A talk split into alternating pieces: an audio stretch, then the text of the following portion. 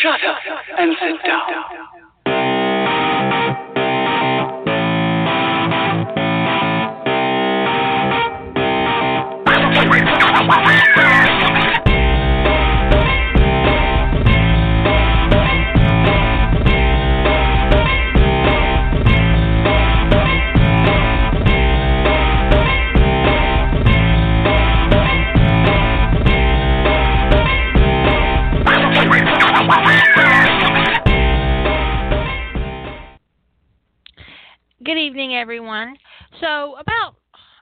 It's been like two or three weeks ago, I was bitching about not having topics for my show. Um, and Julie supplied me a whole big list of trope drifts to do. And so that's why we're doing those, um, because it was her idea. And also because I had nothing. I mean, literally nothing. My It was like blah. blah.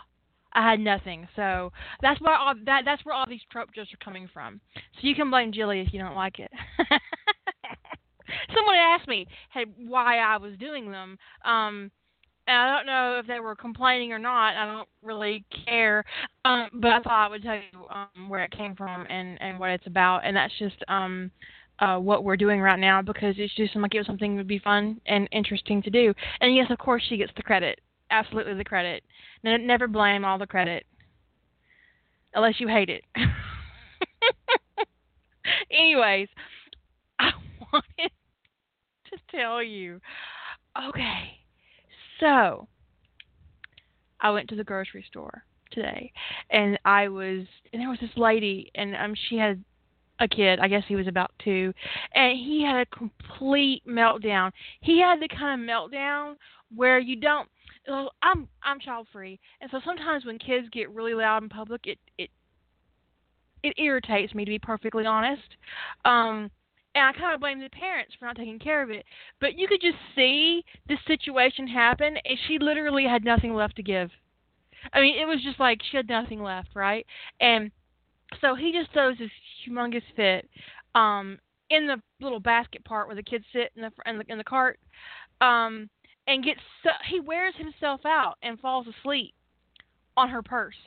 So after he does that, she's tooling around the store getting her shopping done with this kid passed out over her purse, and we get and we end up in the self checkout together and she has her hand on the kid's head, you know, just gently patting it. And then in her other hand, she has a giant bottle of wine. she caught me looking and she said, if I had a bottle opener, half this wine would be gone.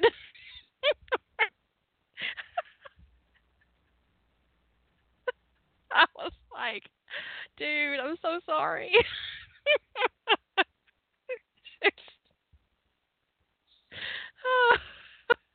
it was it was it was I felt so bad for her. I felt so bad. Um and um wow, wow. It was just it was a big bottle of wine. It was probably the biggest bottle of wine you could buy in that grocery store and she had it.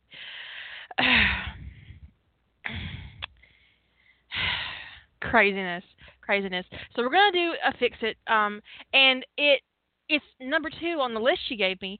But the reason it kind of popped into my brain to do it is I've been reading Hobbit Fix, and if there's anything about the Hobbit fandom that you can almost like set your clock to, is to like there's going to be like a fuck ton of fix its because everybody knows how terribly the Hobbit ends. It ends so badly that it's like there can be nothing but fix its like I think 99% of the fandom is Fix It. Another popular Fix It fandom would be Harry Potter. Um, whether it's because of pairings or because of canon events that pissed you off. Hello. Why did she have to kill this fucking owl? I mean, out of all the people that she killed, what? It, that was just pure sadism. It was just sadism to, um, to kill his pet. I mean, it just there was just no end to that. There was just nothing. That was just completely unnecessary in my book. Completely unnecessary. And why didn't she kill Ron? I mean, if she was going to kill somebody to signify the end of Harry's childhood, why couldn't it be Ron?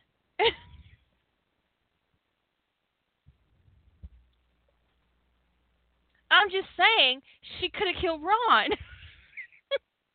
Regardless, there's plenty of um areas in canon that we get pissed off at or um we find um unacceptable or disconcerting. You know, and what's really one of the more interesting fixits in popular culture would be Phil Coulson. Um and how Marvel basically had to resurrect him because their entire audience just decided that that didn't happen. Um, and went to cons with T-shirts that said "Phil lives, Coulson lives" because they refused to believe that he was dead, and they refused to believe it. They did not. They would not accept it. The whole fandom was like, "Fuck you!" And like, I can just imagine Marvel going, but he was a minor character. We didn't think anybody. Oh, they cared, motherfucker. They cared so hard, and you didn't even know it. You had no idea how much they cared until you killed him. And then like the whole fandom went, nope, no, no. He's on vacation. Fix it. Give him his own fucking TV show and fix it. and they did. it's like the ultimate fix it. Not only okay, okay, okay, fandom, okay. Not only is he still alive, but here's his TV show.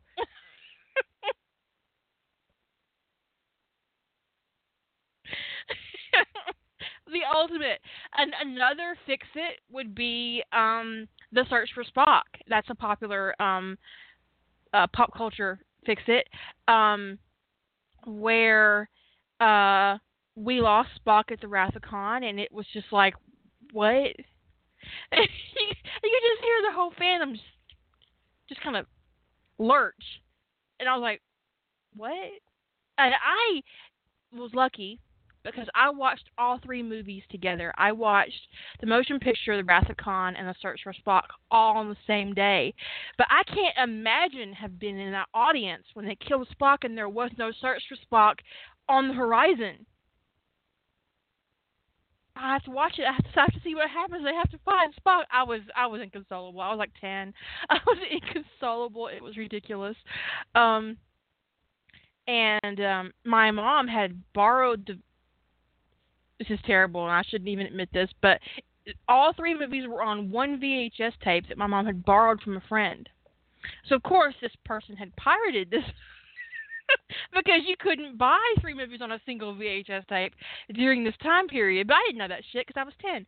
So anyway, he told me I would like it because I'd watch. He'd he'd seen me watching the original series on TV, and I was like, um, okay, cool. I, I give me the movies and and and he sent the tape over to my house and I got through the Wrath of Khan and at the end with I called. I called his house. I was a fetus. I called his house. I was like, "What the fuck is wrong with you? I'm 10 and the F word is coming out of my mouth. And my mom is in her bedroom, right? And she hears me cursing her friend out. I'm 10 years old. How did they kill Spock? Oh my god. Lost my shit. I was just 10. I literally lost my shit. First time I ever cussed anybody out, it was over the death of Spock. Who knew? I was, I was, it, uh, and he got so tickled at my cursing, he couldn't even take it seriously because I was I was ridiculously young, and so he said, just just calm down, just calm down and make a sandwich and watch the next movie. I promise you, you won't be disappointed. He said, if you're disappointed, I will take you to Six Flags to make up for it. And I said, You're taking me to Six Flags anyway to make up for what you've already done. and he did. He did. I did go to Six Flags that summer. and yeah, so I watched the, the the search for Spock and um I basically I basically held my little hands to my chest the whole time because I was so upset. I was so upset. And nobody was allowed in the room. Anybody came in the room, I yelled at them. Get out! I just like it was it was complete meltdown. And um so yeah, I mean that's a fix it that that happened because the audience just did not accept and didn't just just you just you just can't kill Spock. You just you can't. You know, and it was they were like, okay, okay, we, we made a mistake. We're sorry. we had no idea. I was I was very traumatized. Oh, it was just terrible. It was terrible. But yeah, um, yeah. Anyways, we're gonna talk about fix-its in the fandom and um, uh, and our love for writing them. Um, and I think that if I had watched The Wrath of Khan and not been able to watch The Search for Spock like immediately afterwards, I would have had nightmares. yeah, absolutely. it would have been I I lost my shit. I'm not gonna lie. It was probably what you might call a come apart. I had to come apart at ten over the death of Spock. So yeah. Anyways, we're gonna get started. Push her button. She better be ready. Do you have a list of fix-its to share with us? I'm just No. kidding. no. I didn't tell her to do that. I was just kidding. I'm just kidding. Lady Holder has a list. I failed on not intuiting my homework assignment. I left my psychic decoder ring in my other pants. I'm just kidding. Um, but I was talking about uh, uh the Hobbit and and how well, I just can't help but read Fix It Fix because I refuse to accept the death of Thorin Oakenshield. It just it didn't happen. Oh, I mean, Nope. uh, it, yeah, that that all that shit needs fixing. Um, the Hobbit. It's amazing that Lord of the Rings happened with how people had to have felt about the Hobbit at the time. Um, because I I'm thought sure the people- Hobbit happened after Lord of the Rings. I thought it was a Mm. prequel. the Hobbit was written first. I don't know. We'll have to look it up. Now look. That didn't happen, Barb. Rodney and Keller didn't ride off into the fucking sunset. What are you talking about? Shut your mouth. How dare you put that in my chat room? That never happened. What? Yeah, the Hobbit was first. The Hobbit was first, which is one of the. I think that because the Hobbit was. um I think that Tolkien was being paid differently for Lord of the Rings, which is why it was wordier. I think that um he well no he got paid by the word for Lord of the Rings. not for the, He not for the Hobbit. He didn't for the- Hobbit. For the Hobbit, he had to be, Well- you know, succinct. Um, I think he wrote the Hobbit for his kid, right? Because he was right. telling the Hobbit to his kid, and he kept messing up the details of the dwarves that the kid was remembering and he wasn't. And he would retell it over and over again, and he would get the dwarves' names wrong, and he would mess up their, you know, who was who and who was the king. And so finally, um, he wrote it down so that he'd stop messing it up, and the kid would stop correcting him. but can you imagine you have read The Hobbit back in the 30s, okay, and you're dealing with the fact that the Durins are all dead. You know, you, you, it's probably it was probably one of the early fandom angsts, right? Was that the Durins all died, and then the sequel comes out, and you're like, what is the sequel? And the sequel is actually a sequel about the ring. I'd have been like, what the fuck is this shit? I don't care what happened with that fucking ring. what happened to Bilbo? Ring. I don't care about this stupid ring. That stupid ring caused so many problems. Why are we talking about the ring? and why is it so far in the future? How are you bringing the Durins back? You're an was. I have a problem with more morality tales. I, you know, I do. I, I don't. That was my problem with the fourth my movie. Entertainment. I want my entertainment to be entertainment. I don't want to be emotionally devastated by the end. exactly. Exactly. Emotional devastation needs to come like in the middle, and then you need to feel better by the end. That's the way it's supposed to go.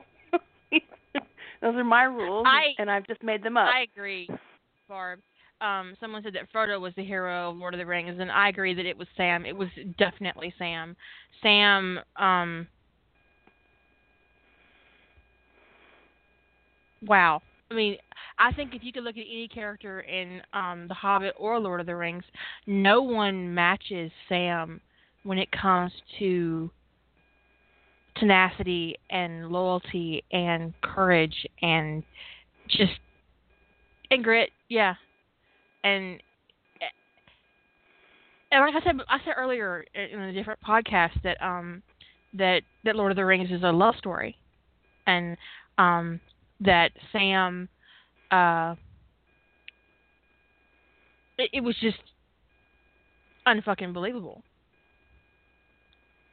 Just a true deep love.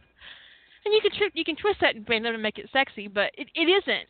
It isn't in canon. It, it's just it's pure and it's um it's beautiful and he loves Frodo and that love is the reason that Middle Earth survived. yeah. He saved the And- world. And you know the funny thing is this is it's it's funny this comes up today because um I got the most unexpected um message, text message this morning. Um or actually it was this after lunch. And it was from my mom who does not understand fandom. And as a matter of fact, she calls fan fiction fandom. So um when I when I'm reading this to you, this tells you how out of it she says. So no context to this message.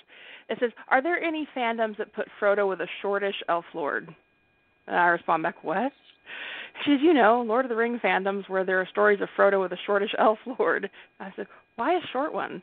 She writes back, "Well, I imagine most are Frodo and Sam." And that right there, someone who's not even into fandom at all has intuited that that is the pairing, right? That's what it should be, because that's what it was all about. It was about Frodo and Sam.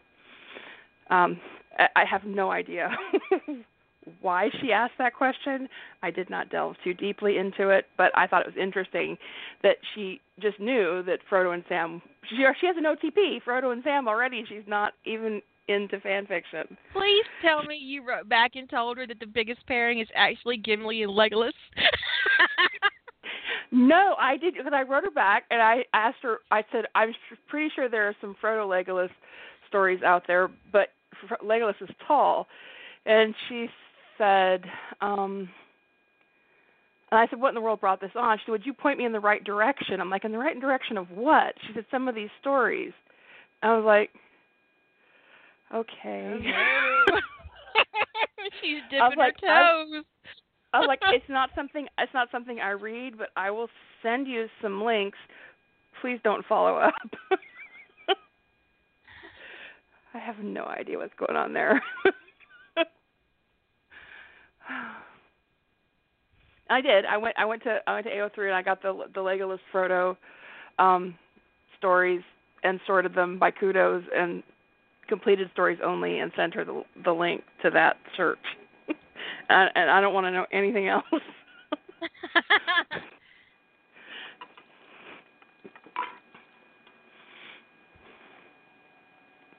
but yeah, I mean it. Sam, I agree. Sam was completely to me the hero of um of Lord of the Rings. Um and everything that he did and the success of the the of the the fellowship was because of Sam's love. And he's he's just it he's he's almost like a perfect hero. He's unassuming. Um there's uh, like I mean I can't imagine anybody disliking Sam. I actually think I'd have to probably not be friends with somebody who disliked Sam. right? Like, what do you mean you don't like Sam? Let's not talk about Sam. His favorite weapon mean- is a frying pan. He saved the I- I- world out of love. I I'd have to dig into that like what is wrong with you? what is your damage? Can we fix it? Is it too late?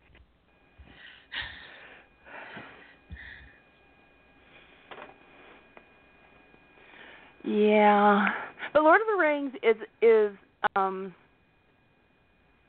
the Hobbit. The Lord of the Rings didn't need fix-its the way the Hobbit did, except except in in so much as that you know Thorin should have been alive, living with Bilbo, you know, in the Right. Shire or wherever.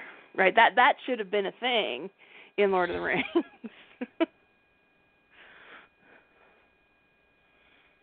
the Hobbit needed lots to fix it, which I think is why the Hobbit fandom is huge. Um I don't think the Lord of the Rings fandom is as big, but I could be that could just be a perception thing. A lot of the Lord I tried reading Lord of the Rings for a while, um, but it uh it was a very um prior to the prior to the Hobbit movie coming out, I found the Lord of the Rings fandom very inhospitable. Um there was a lot of uh sort of agreement reality around the way things were supposed to be and how you were supposed to, how you were supposed to interpret events and I don't know, it's just I was like there's just too many people here telling me what to do. I need to go find somewhere else to hang out. It makes me uncomfortable. I do not allow anybody to tell me what fandom norms are. I don't care what your fanon is. Um, I'm going to adopt my own fanon. Your timeline means jack shit to me, Tolkien. I'm sorry. No, I'm not. I'm really not. I just I'm not sorry. it means jack shit to me.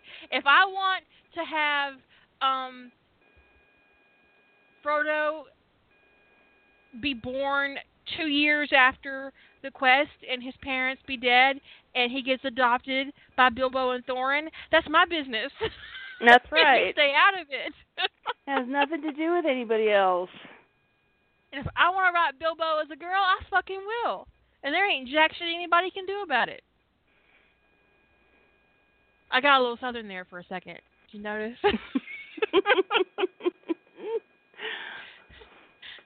you might have noticed. I might have noticed, yes. Yeah. I see. I just need a. I must need a like a a banner that goes follows me. That should be my icon on like all the site all the sites. Is like, don't tell me what to do. I think if there is any writer in The Hobbit that I enjoy more than any other, it is Sunrider. And um Lady Holder just put up two links, one for the carving and one for the oak and the ash by Sunrider, and they're both on Ar- Archive of Our Own. Sunrider think also of the- recently joined the Wild Hair Project, so I don't think of the oak and the ash as being a fix it. I mean, it's it's one of my favorite Hobbit stories by far, but I don't think of it as being a fix it. I think of it as being a complete AU. Um, I agree. But but it, it does It- fix my heart. Does that count? yeah, sure. If it, it counts, if it fixes your heart. Um, the Good Earth by the Fields Whale, that series, which was the first time I read um, uh, Cabbage Patch Wobbits, was that's Oh, that's a great fix it. that's a, it. that's a feel good. It's it's um it's it's awesome. Um, what's the one with Coates? Coates. Um, it's an AU. Oh yeah, yeah. Um, it's an arranged marriage fic, and Bilbo um is obviously the arranged marriage for Thorin, and um, it has Gimli in it and Legolas, and uh, it's it's Coates and something verse. I I fucking love that verse. Coats and customs. Um, Coats and Coats customs. and Customs. Thank you. Awesome. Um, uh, of an arcane binding is probably and it's by Salvia G. mean, it's an archive of our own. It is probably the best written fic in the Hobbit fandom. And it is a fusion of um the time traveler's life Time traveler's wife. Yeah. yeah, fucking amazing. Fucking amazing. So good. Um I really enjoy it. I also really enjoy Cabbage Patch Babies. I'm not gonna lie, it could be my favorite thing. I have um if I'm honest, hold on. I will tell you how many Hobbit fix I currently have in progress. that some of that you will get to see on Evil Author Day probably. Um, some of them. Um, you some of them you've already seen. One, two, three, four. I have nine works in progress for The Hobbit. I feel like an underachiever. I only have three. well, I have one called The Bartered Queen, and it's where Bella is bartered um, to Thorin, um, who is in the um, Blue Mountains because his father is gold mad, and he sent Thorin there to um, to oversee their settlement. But he's bleeding it dry, and so, and so they don't have much, and they don't, and they're running out of food, and so he barters with the Shire, and in order to get the Thane to give them food, he has to take a wife, and he takes Bella. Um, and um, she's awesome, and I'm, I'm I'm really enjoying that. It's it's a little different because she's a little younger than Bilbo is in canon, and um, she's um, softer and eager to be a part of the settlement um, for a lot of reasons but mostly because she never felt accepted in the Shire due to circumstances, and so she's you know kind of embracing the whole thing and and, and really getting into it. And Gimli um, acts like her bodyguard, even though he's only fifty, and she lets him because because she thinks it's cute. and and he likes her scones, and she fusses at Dwalin whenever he hurts Gimli and axe practice. You know, she just acts like his mom and and his parents let her. And so it's just a thing. It, it's just, it, it makes me happy. And then I have bees on her feet, which you can read on EAD. Um, but two of my favorites right now, two of my favorite works in progress are in The Hobbit, and one's called Fayborn, um, and it's a different version of the Bella that I wrote in The Shield Maiden of Erebor, um, which is also on the EAD. And then I have one called Small Magics, where Bilbo Baggins raises Harry Potter. And that's actually the only one I'm writing where I'm not writing a gender bender version of Bilbo. I'm actually writing Bilbo. Because when I started Small Magics, I realized I couldn't write Bella because I realized that Bella would have never let Harry Potter go back to his. The Harry has gone back to his version of Earth, and um, he comes back in the middle of the quest when the fellowship when the company arrives at Rivendell. Harry is there and he's getting ready to go back to the Shire to meet with his dad, who um, um, whom he's missed and has been gone from for several years. Um, two by Bilbo's reckoning, and thirteen by Harry's because of time um, manipulation on his world to train him. Um, and I realized that it had to be Bilbo because Bella would have never let him go alone. That's the difference between mothers and fathers, I think. Um, she'd have been like, "Oh hell no," and Bilbo was like, "Well, you you gotta be a man, stay on your own." But I just couldn't see Bella letting him go by himself. Where I could see Bilbo letting Harry go to do what he had to do, you know, to stand on his own Mhm. two feet. But I think a woman, you know, I, I just don't, I just don't think that Bella could have let him go by himself. She'd have been all up in it. I'm going with you. Let me get my shit. You know? so, in order to keep the quest on the road, I had to put Bilbo in place, and I'm actually enjoying it. And one of the reasons why I wrote Bella to begin with is because it really pisses me off that there aren't any females in The Hobbit. it pisses me off. It is it is very vexing that there's that it is it is entirely a sausage fest. Um I don't know uh, it's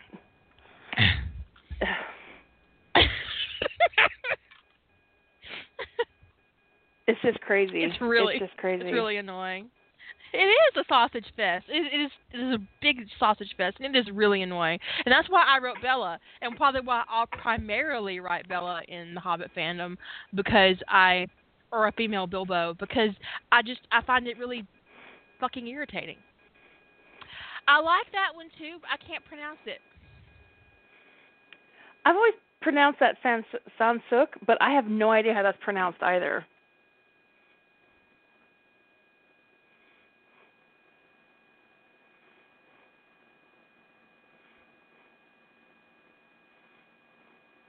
Sansukh. by. Why can't you have any? My... Come on, people. I've never actually read Sansukh. I'm afraid of it. I mean, I heard, I hear it's fantastic, right? But it's got to be so sad too. Maybe when I need a big old cry next month, right for my period starts, I'll go read it. Can You it's- sob you- for a reason instead of crying for no reason. it's interesting when it comes to actually fix it because I'm like you could argue that anything that doesn't result in the Durins dying is a fix it. Um, but it's interesting how the um, there's something that there's there's there's a particular method of fix it in the Hobbit that I don't see as much in other fandoms um, because you have the typical time travel. Time travel is big in The Hobbit. We're going to go back. We're going to do it over. We're going to do it right. It's very satisfying because there's just something very appealing about a character who knows everything and has all this information. I know. I love it. That is that is so satisfying to play with and to read about is is what they're going to do with with that knowledge. Um, so the knowledge of the future is just super appealing. Um, another another another method to fix it is just you know complete AU. You know it's um, I know probably m- most of your Hobbit stuff is is is more in the complete AU, where it's none of those the events have happened in the way in the way canon sets them up for the, in terms of the quest. But then there is um, this this other method of fixing it, which is a direct fix it, which is the denial fix it. Um, it didn't happen, um, and everything happened except the death. So it's Right. just it's just it's like it all went down, but they recovered, and not and I actually am perfectly fine with that. I've loved many many stories that use that method of fix it of just straight out denial, um, and you just don't see. It's just such a big um, fix it fix it trope in the Hobbit fandom, and most I, most fandoms I read in where they're fix it, they don't go to the straight denial, um, quite that quite in quite in those numbers. And I just find it interesting that people are just like it's like it's like they stick their fingers in their ears and go na na na na na. It's like it didn't happen. You're I don't hear you. because that's how we all Didn't felt. That's how we all felt Right. in the movie. Was like you wanted to stick your fingers in your ear and go, no, no, no, no, no, no, no, it didn't happen. Just go, fuck you. Double bar the screen, walk out. Didn't happen. the movie ended with Smaug died. It was great. Yeah, that was it. Or you know, there, there was a battle, but everybody recovered. Um, which I was, think I that think, in order for me to write a fix it at that point, I have to start my version at the death of Smaug. Because if it gets to the point where Thorin killed Bilbo, how do you come Yeah. back from that?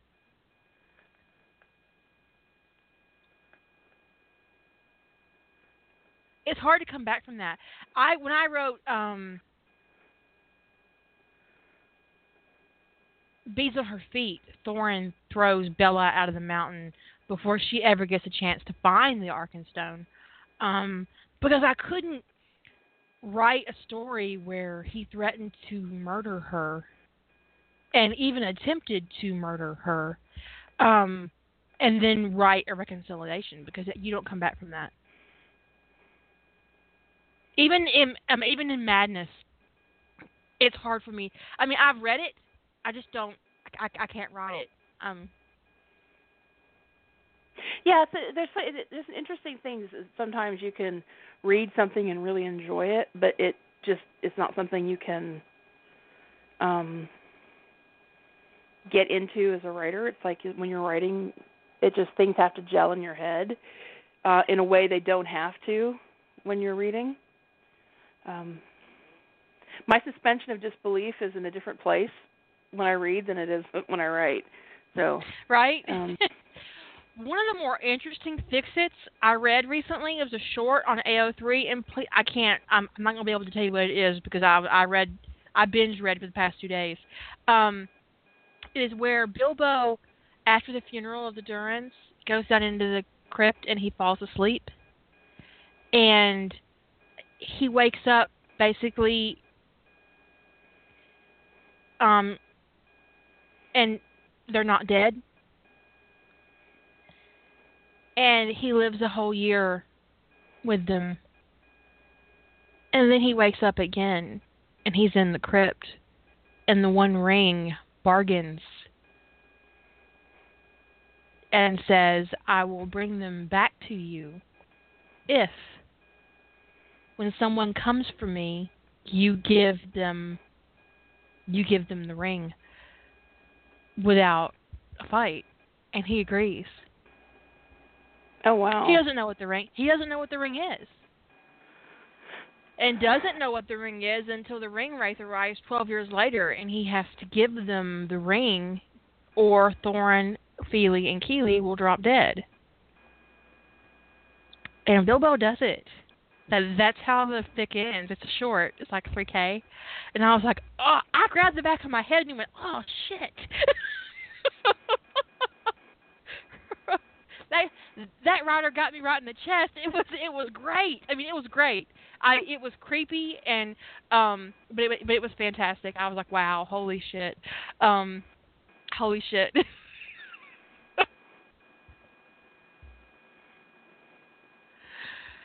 but at the point he gave the ring, he knew exactly what it was.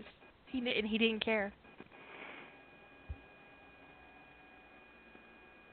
But it's an interesting kind of mirror of of of what love will do to you and what you will do in the name of love if you compare it to Sam's actions in Lord of the Rings um, and what he did in the name of love.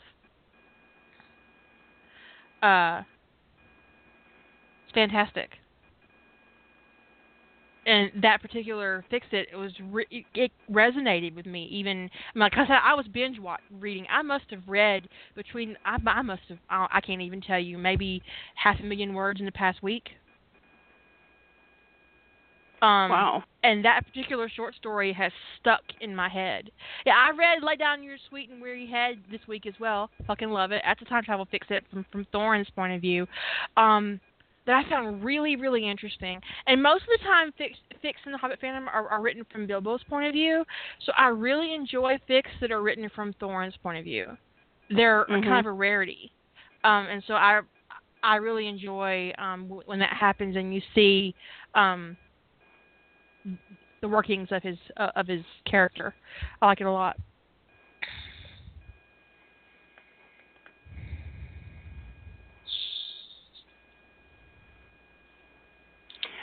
Um, I think that um, in the um, in the Hobbit, the complete AU, um, you also that, but basically anything in the Hobbit where there's a Durin in the pairing is a fix it. I mean, it's just it's it's a rare little thing like that where you know the majority of the pairings in the fandom um, imply a fix it fic because like Because nobody was happy with that. Right, because nobody was happy with that ending. And it's not just like, you know, you know, there's like one obscure pairing that that fixes this event. I mean, it's like the majority of of the fan fiction, the the, the pairing based fan fan fiction is um features one of the Durins in it. So that's that's all fix it. And one of the things some people do is just write the complete AU or something is completely different. Um, Because it is hard uh, to come back from some of the actions that Thorin takes in The Hobbit. It's legitimately Yeah. difficult to come back from. there are there are stories that have dealt with it well where they you know there's there's um discussion and they get over it and they move on um but it's still it's still really difficult it it it's still um and you know so I've read somewhere I've actually had the thought that Bilbo is more forgiving and more gracious than I would be but that's actually true. That's It is true. I But I Bilbo am is not more a forgiving and gracious person. than I am. Yeah. I hold a grudge. So Because Um, honestly, at the Carrock, I would have taken Thorin's head off. There would have been no hugging back. It would have been a knee in the balls. yeah, what the fuck is wrong with you? Look, you may be good looking. You could be the best looking person I've ever seen in my life, but you are a dick and a dumb one. I think I think my two favorite just complete AUs where there's no there's no quest, there's no um the first one the first one was one that Lady Holder mentioned earlier is the Oak and the Ash, um, which is which that may be my favorite Hobbit story. It's a little bit of a toss up between that and the Cabbage Patch Dwobbits. Um, but another, the other the other one that's just you know completely different canon um, is an Ode to Broken Things which is the one where Bilbo has a heart condition and he winds up traveling with the dwarves to go and seek healing from the elves in Mirkwood. I haven't read that one. You read that one? Oh, that one's a tearjerker. Let me see if I can. I'll get the link and post it in the. I did read one about you know how those they have the countdown clocks. six, where Thorin had a countdown clock for when he found his one, and Bilbo's clock was when he would die. And ugh, yeah, and so in Erebor, they have a moment, and Thorin confesses that Bilbo is his one, and um they're on the eve of battle and he asks Bilbo to to spend the night with him and Bilbo agrees because he knows he only has hours left to live. Um but Thorin afterwards sees his clock and thinks that Bilbo has misused him and that he really isn't his one and he maybe even left his one behind in the Shire by accident, you know, because the coincide of, you know, seeing, you know, the clock. Um and then Balin finds him afterwards, after after he's kicked Bilbo out of the mountain, and tells him Bilbo's clock is actually how long he has left to live. Oh. And Thorin oh, finds my him. heart hurts. And and Thorin finds him, but it's too late. And I was like, oh God, oh God, you terrible author. But then there's like a like a a redo. She did like two different versions of it. One where Bilbo's clock runs out, and one where Yavanna says, "You know what? uh-uh," and she gives him 80 more years. Fix it. it's very good though. It's very good. It's very good fic. Very very short, um, but charming nonetheless. But um, uh, I think one of my favorite fandoms to fix in is um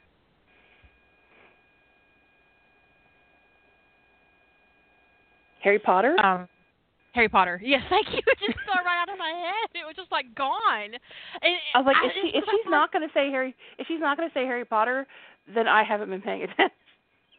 right? Because that could be a clue, right? Because I have, I can't even. I, I'm not even going. I'm not well, even going to that, guess. I'm going to have to go look. That shit needs fixing. You know, when we some some fandoms are more satisfying for fix its than others. Um and the more that the more that fans almost universally agree that shit needs fixing, the more fix it fix there are, and the more satisfying it is to have them. Not that fix it fix are not always, but there's like you know I don't know. There's kind of like the minor things that happen that need fixing.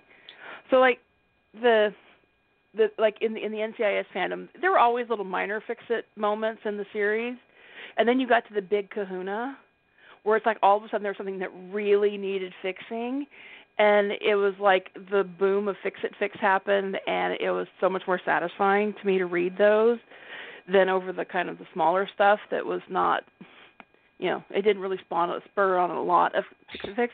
But then you have some fandoms where it's just like there's so much to choose from. Which thing shall I fix?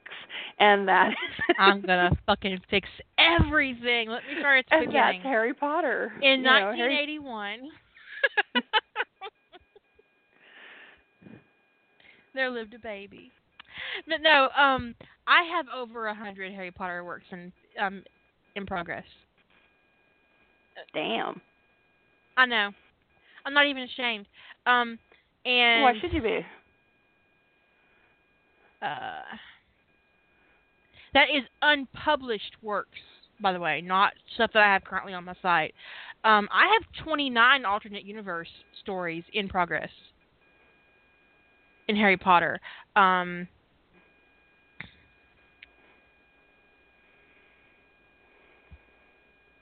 but oddly, just 15 time travel ones. Of which my current favorite is the Black Dragon where um, Harry uh, is murdered shortly before his 21st birthday by by Ron, um, and he lingers as a ghost for for years. And one day on his birthday, Hermione comes to uh, Godric's Hollow where she's buried Harry next to his parents, and she confesses that she was in love with him. And Harry was like, "Well, that was shit I could have stood to know a decade ago. That would have been great information to have." and um, he sits down beside her, and she can see him suddenly, and he tells her that Zir has given him a chance. That's the Black Dragon, the the god of sorcery, a chance to fix everything that went wrong because magic is dying because he wasn't there to be the light bearer for the renewal, and um, she agrees to go back in time with him, and so there they are. Um, it's third year. That, that that's my favorite place to stick them. I don't know why. It's really terrible because I can't do any fun, sexy stuff because they're too young in the body. Um, and Zir is running around in his little black dragon form. He's tiny, and Hermione treats him like a kitten, which pisses Harry off because hello, you're petting the god of magic. Would you please stop? so Harry has a really vastly different relationship with Zir um, because he spent um, a decade with him, learning and growing and being lectured and being treated like shit for failing in his duty to Zir's wife, um, who is Lady Magic, and so he's he's not kind to Harry to begin with. I mean, he's not abusive, but he's kind of an asshole. You know, look what you did, Potter. you couldn't fucking stay alive until you were thirty. Was it too much to ask? he's like, he's like, I didn't murder myself, dude. and so they have this this um relationship it's a little sometimes it's sometimes hostile but most of the time very um nurturing and supportive because they are both assholes um but Hermione treats Zir like a kitten, and she picks him up every time she sees him and pets his head and rubs his belly. And Harry's like, "Would you, oh my God, Hermione, would you please stop? this is really inappropriate." and so, yeah, so that's my favorite current work in progress for Harry Potter and the Black Dragon is, is, is what I'm calling it. Because Zir's running around Hogwarts, um, fucking up all Dumbledore's plans.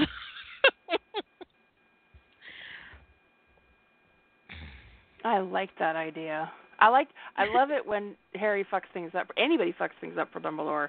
I I just I think that that's like the one of the best um things is when Dumbledore gets flustered because he can't figure out what's going on and he's trying to compensate for his plans not working out. going wrong, and you can't figure out why they're not working.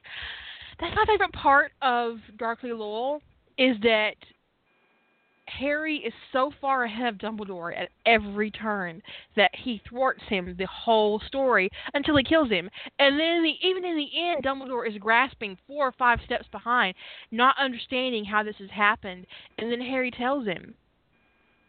Cause, because all Dumbledore in the end wants to know what the hell happened to his wand. what happened to the Elder Wand? And when Harry tells him, I am the Elder Wand, Dumbledore. that's the last thing he gets to know before Harry kills him. Like, wait, what now? and he realizes at that moment that he was never, ever going to come out on top of that situation. How do you beat the fucking death stick? You don't. Harry's the unbeatable wand. exactly. Exactly. When I decided to merge the Deathly Hallows into them in Darkly Lowell, I, I really thought about the qualities of, of each one and, and how I would put them and where I would put them because I was very tempted to put the Resurrection Stone in Harry. But then I realized that that character wise, the, the only character that I was in the in the trio that I felt could carry the Elder Wand was Harry. Yeah. It had to be Harry. Um and but then I also realized that Harry wouldn't want it. So that's why he tried to give it to Draco. Even as a power source, he tried to give it to Draco, but it didn't work. and he had to give the cloak of in, in, invisibility to Draco's soul for the power. And Harry didn't know that they were going to end up merged with them. He he had no clue. Um, he wouldn't have used them if he'd known. Um, but he still tried to separate himself from the Elder Wand in, in that ritual and and couldn't do it. The Elder Wand wouldn't allow it, which is how I plotted it, of course. But um, but I also I, I think that just it just nobody else could have carried it.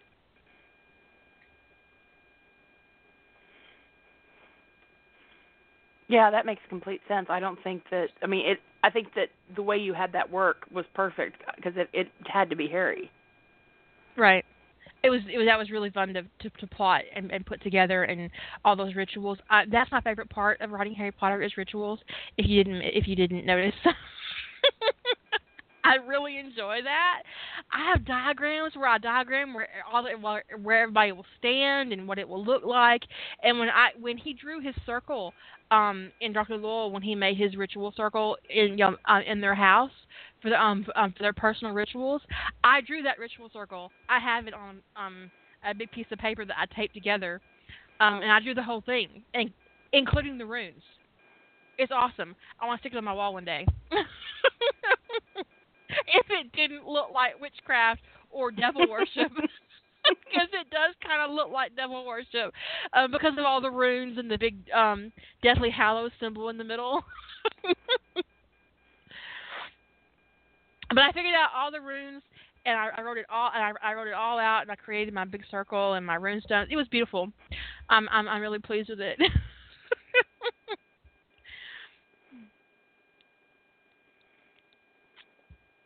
but I really enjoyed the ritual part. And I enjoy fixing Harry's life and making it better and Weasley free. Except the twins. I like Yeah. the twins. The twins the twins can stay. If they grow up without being little assholes, the, the twins can stay. And I like Bill okay. He, Bill Bill's fine as long as he's not lusting after Harry. he's a little bit, frankly, too old for Harry. Um, until Harry grows up. If Harry's like 25 or 30 when Bill hits on him, that's fine. But if Harry is 14, it is really inappropriate, people. Massively inappropriate.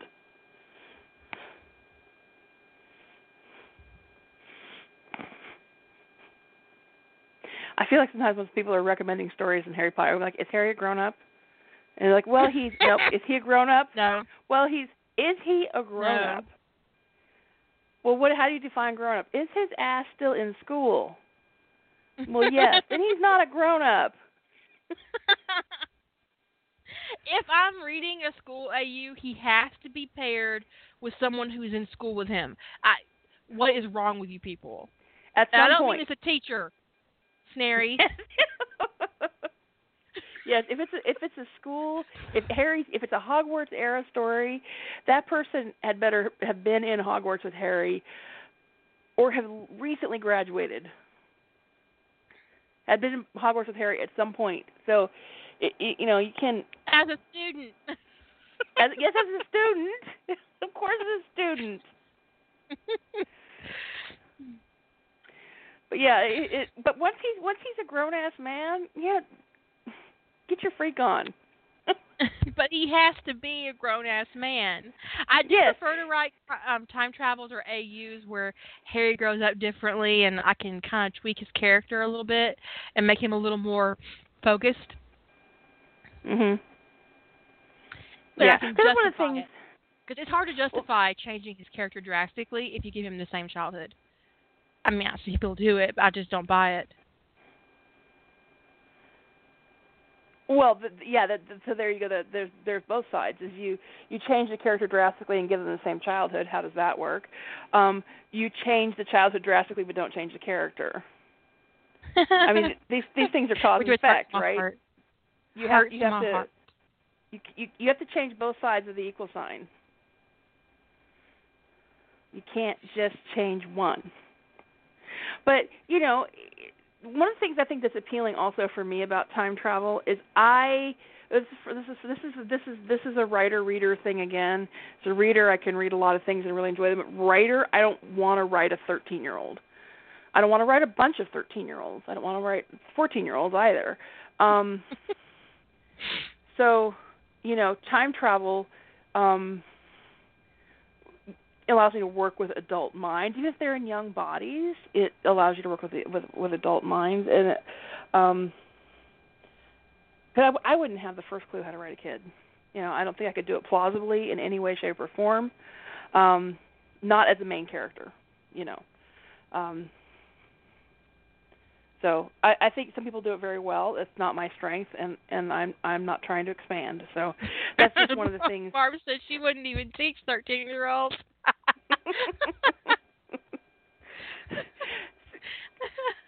so that, that's Um, case. This is a. I mean, actually, um, uh, original Tempest is in the chat room, and he he wrote one of my favorite, um, eleven year old Harry as an eleven year old, um, where he changed a couple of um key events and then the story is the ripple effect of those key events changing and it's just it's sort of masterful um uh example of how changing a few things ripples out to big changes and it's it's a, and that's um why am i blanking on the name of that story Polished Stone. Um, Polished Stone. So if if you haven't read Polished Stone, you definitely should. That's uh, my favorite 11 year old Harry story. Because I don't usually read 11 year old Harry stories because I um, tend to find that that tends to be the ones where Harry either has where there's a there's a a change that either doesn't ripple out or there's no change that ripples for some mysterious reason.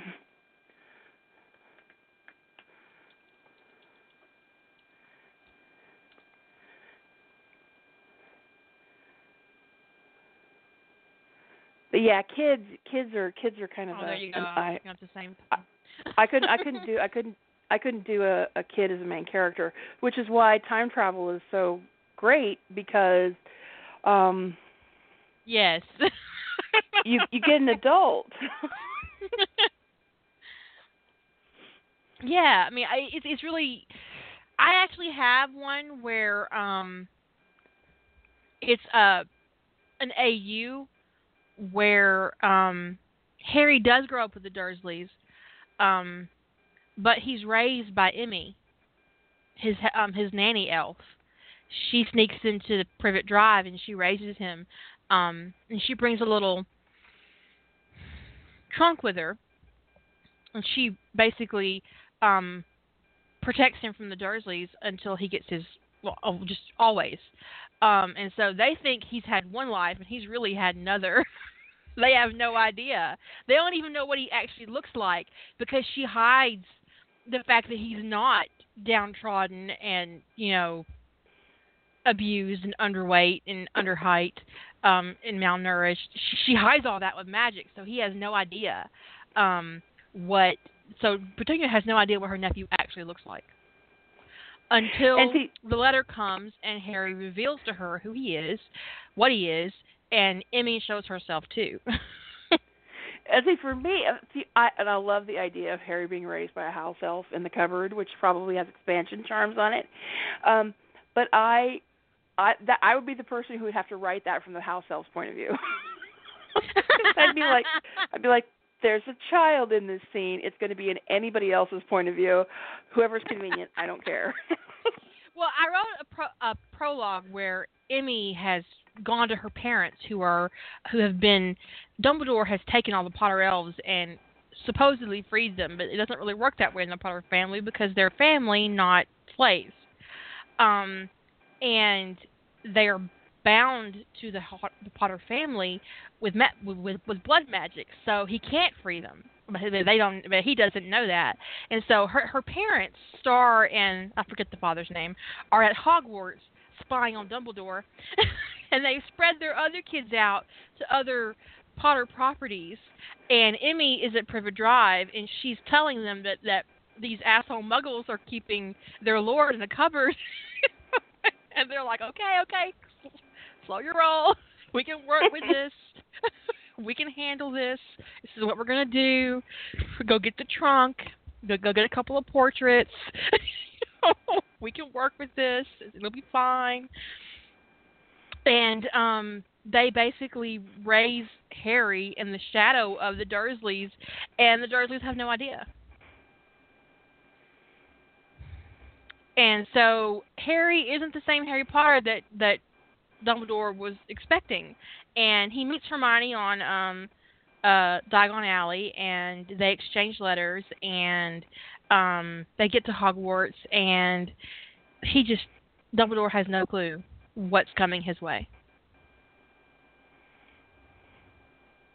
And because Harry hasn't been raised friendless and in a terrible situation, he finds Ron completely unacceptable. He's rude. He, he's see, Harry was raised in that trunk with his grandfather's portrait, so Harry has really courtly manners, and he's been raised by an old man and a house elf, an old man portrait, and a house elf. So he's he he has certain expectations of the people around him, and he's not getting them. And Ron is is failing miserably at this. And so basically, Harry has a pure blood education because of his grandfather's portrait. Um, and so Ron has no education because he, he I, I just don't believe Molly probably even taught her kids anything before they went to Hogwarts.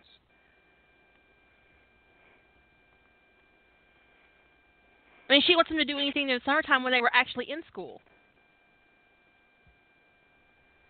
It it But- it certainly it didn't it didn't seem like they had a lot. Well, I I, I don't know because um I never got the impression that Bill was deficient in any any way in that way. It almost makes you wonder did she get tired? My head canon Um, is, is up until the birth of the twins, Arthur had the money to pay for tutors. But after the twins and then Ron and Ginny came, he couldn't afford it. So Percy, Bill, and Charlie all got tutored at home by an actual person who could do it. And maybe even the twins. But Ron and Ginny didn't get it because he couldn't afford it. It would explain the disparity between them, wouldn't it? I yeah, mean, it would. Yeah. I mean, the twins. You kind of the the impression you get about the kind of get about the twins is that they were, um, like she didn't have the the their par- their parents didn't have the the attention and energy to to keep up with them, and because they kind of had each other, um, they could go off and get in trouble with each other and not draw the focus of their parents. So it's almost like they kind of ran wild as kids, and they're Mhm. kind of like probably a lot out of control and difficult, probably very difficult for Molly to um to deal with. Um probably, you know, if they were muggles, you'd probably those twins would probably have been diagnosed with ADHD just like that. It would have been you know, they, those kids would have been on Ritalin just, just those two so and- fast.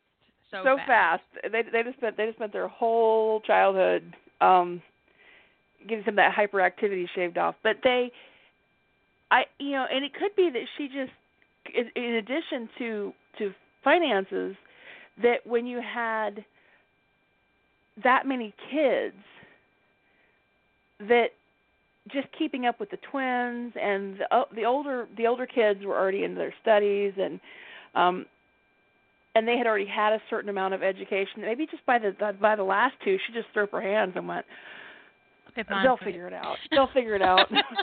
I really hope you both marry well. That's that's, that's all I can say for you. but it, it there's also um but one of the things that's interesting is it's it's more fanon than canon. Um there is but there is I think there's a little bit of it in canon as I recall. Um a sort of um it's like a pure blood privilege that they have that they don't aren't even aware that they have. Um in terms of the things that they know that they've been exposed to um that they expect and that it's only obvious when they're put next to like a muggle born um or how could you not know that or you know so they have been exposed to a lot of things um but they are not they're like this weird kind of not not schooled like a pure blood but not not Muggleborns either. Ginny and Ron particularly just straddle this strange space where it's like, well, where do they fit in? Because you kind of get the impression that almost every other um wizarding raised child, you know, in Hogwarts probably had more training in social graces than those two. Right?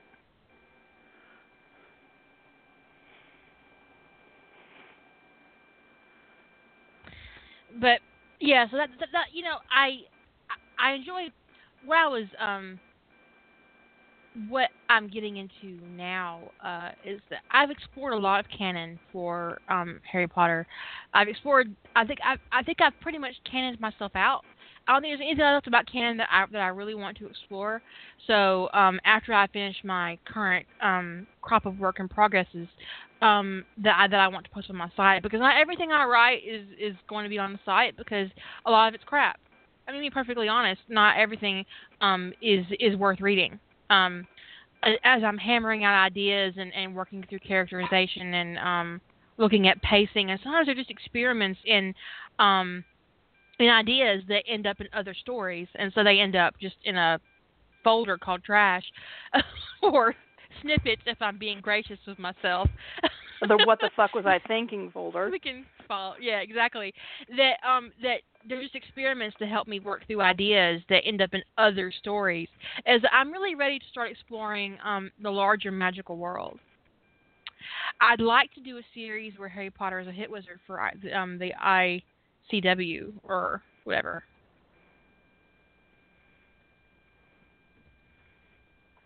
I'd really like to accomplish. I'd, I'd really like to kind of explore that, or um. I I, I would think, so love to read adult Harry stories. Well, I have a couple, not many. No, you do. Couple, you um, do. And he, sometimes even if Harry's not an adult in the story, he's an adult in his mind. But yeah, you have several. Um, you're there aren't many authors that I read adult Harry from because a lot of times, um, a lot of the stories I've read where there's the, they're adults. They're more like slice of life stories as opposed to um and nothing wrong with slice of life. I'm not dissing it. It's not my usual thing. I do like there to be a point. It's my usual preference, you know, plot. Um so slice of life is not usually my preference. Um and a lot of the adult Harry stuff I've read tends to be more slice of life type stuff. Um and so I haven't run so but yeah, yours yours you're one of the few authors that sort of has um, sort of fit in that niche of of stories about Harry post Hogwarts, grown up Harry with a happy life, or building a happy life, or something. And I just find it very satisfying to um, My favorite get beyond of those would probably be Courting Hogwarts Hermione. Granger, which I still wish I was writing. yeah, Courting Hermione Granger was great. It was great. I, well, it I, was. I have rare. I mean, I always enjoy my own writing. That that's that's why I do it um to to entertain myself. But I really really fell in love with that project, and um when I finished it, I was like kind of disappointed. And normally I'm really, you know, satisfied when I finish something, but I enjoyed that so much that I was upset that I finished it. Yeah, it's like, oh, I I don't want to move on from this project. I I consider it a sequel, but then that didn't feel right either. Uh, it just it's it's really it stands there on its own pretty well, I think, and um, it just it's disappointing that I, that it's over. Hmm. That's sad. I don't know. Just, uh, hmm. I think I- that we- um, I'm on the I fence could- I about could where be to go with. Um, go ahead. Oh, that could be a bad person. I can encourage you to write something else, even if there's no more story to tell. But I wouldn't do that because sometimes the story is just done, and it wouldn't matter yeah. that it would be very satisfying to read more of whatever. Um, but sometimes the story is just just just over with. Sometimes it's just finished. Oh, speaking of stories that are finished, but I haven't posted it because I couldn't figure out what was wrong with it. I figured out what was wrong with it. The the the the legacy one. Yeah, and it wasn't what I thought. So I was thinking it was the reveal, and the name, and the prop in the, in the second prophecy. And I've been kind of hammering on that in my brain, figuring out that that was probably it. And I'm sorry for fic teasing you guys, but you'll be seeing it shortly, um, because I figured out what was wrong with it. Um, and you might even get it for Christmas if my betas work out. They might not because we got no, we got we got November. Um, November. November. Yeah, Nano. So, I, I know, but I have I have I have something else in November. I'm moving out of state. Uh, so that's I'm- right. That's right. Yeah. It might end up being a Valentine's Day present. Either way, it's coming up. But what I figured out was I removed an element of Harry's. Um,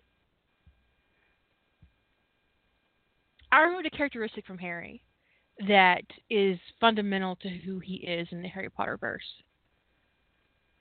Oh. Well, now I'm sitting here trying to think if I can figure out what that was.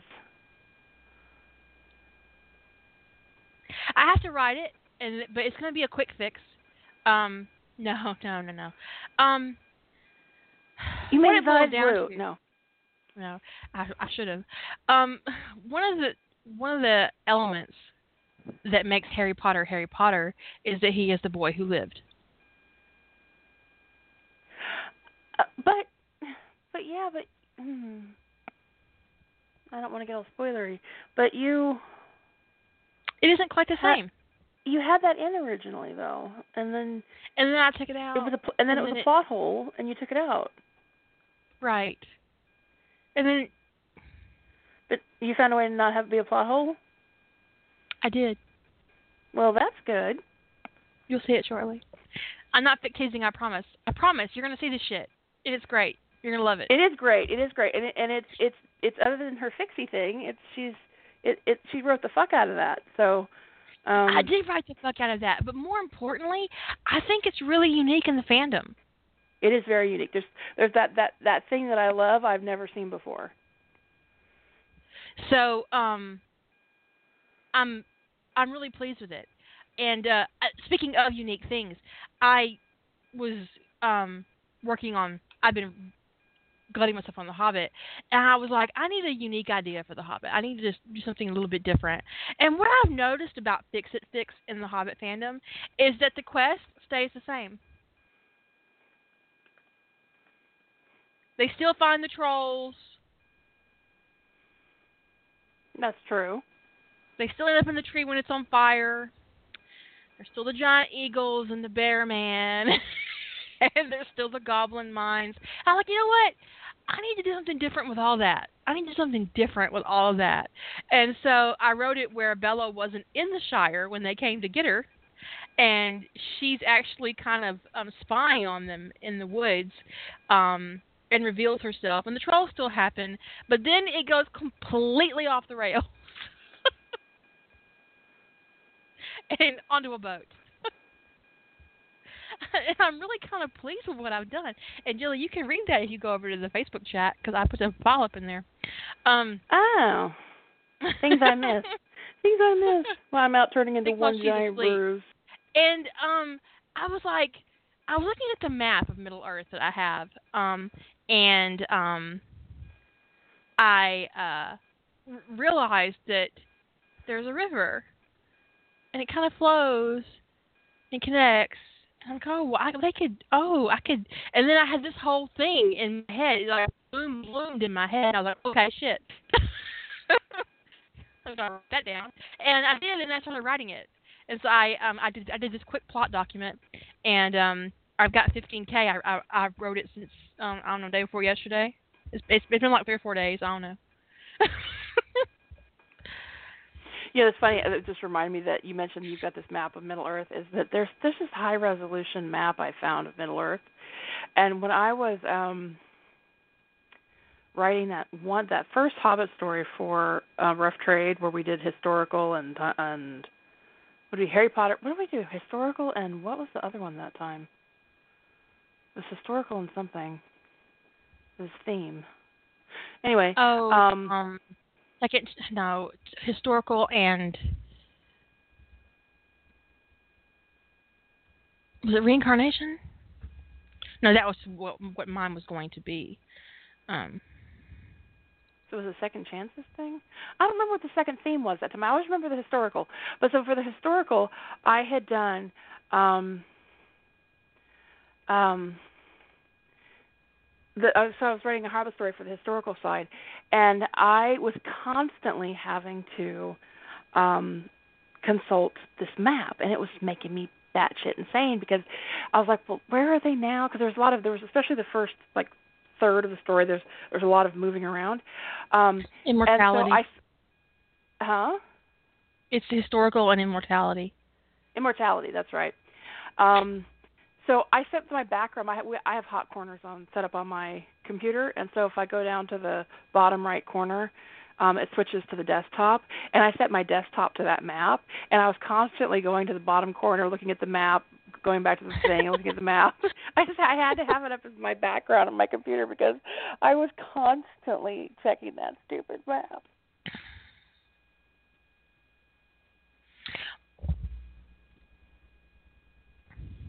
It's really difficult when a fandom is big, like The Hobbit or Harry Potter or Stargate, and no Crookshanks is not Quark, because if you look at, hmm, that'd make Hermione really sad if Rodney stole her cat. he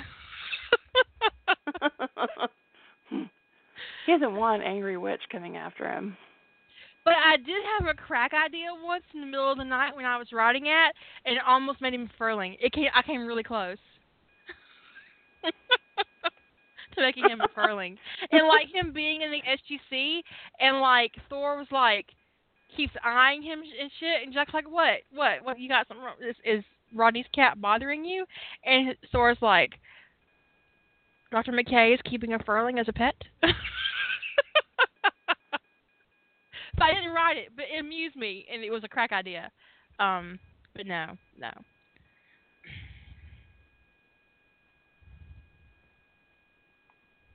But if you ever had a Maine Coon, they have a lot of personality. They are actually um, basically a person cat body. They have they have lots of personality and and they're very smart.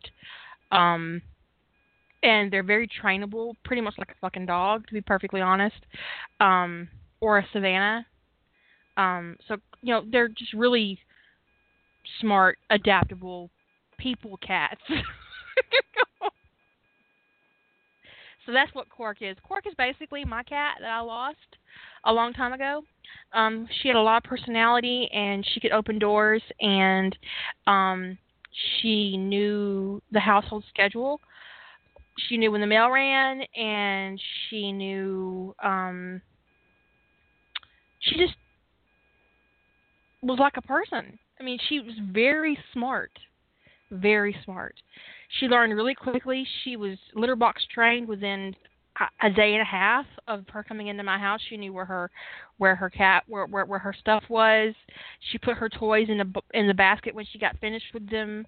Um, uh, she was just a person basically in a cat's body and and that's what quark is um he's um basically um my my cat because I lost her about a year and a half before I started writing what might have been. So, and she's the last cat I'll ever own because I um, turned out to be severely allergic to them, and um, I haven't bought one since. So. Oh. Yeah. Allergies suck. They, they, they do suck. terrible. Now I could have a cat if I wanted to drug myself to the gills every day, and and don't think I'm not tempted because I really miss my cat. But um I have a husky and that, and that's almost the same thing. If, if if you've ever had a husky, you would know that. Um he even rose up against my leg. He will do that rubbing thing that cats do up up against your leg. I've had two huskies and they both do it. Did it. He did it. Cisco did it. So the first time Kronos did it, I cried because I really didn't know that that was a breed trait. I, I was like, I, it was really upsetting.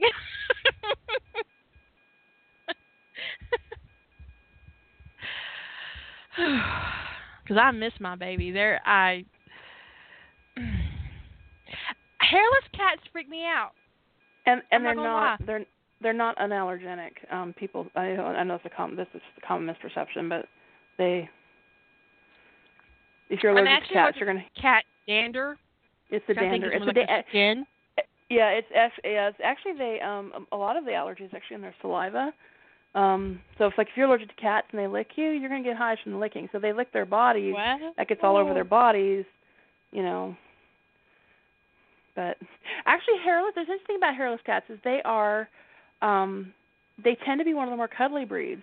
And I I think the general theory is that they are. It's because they're cold.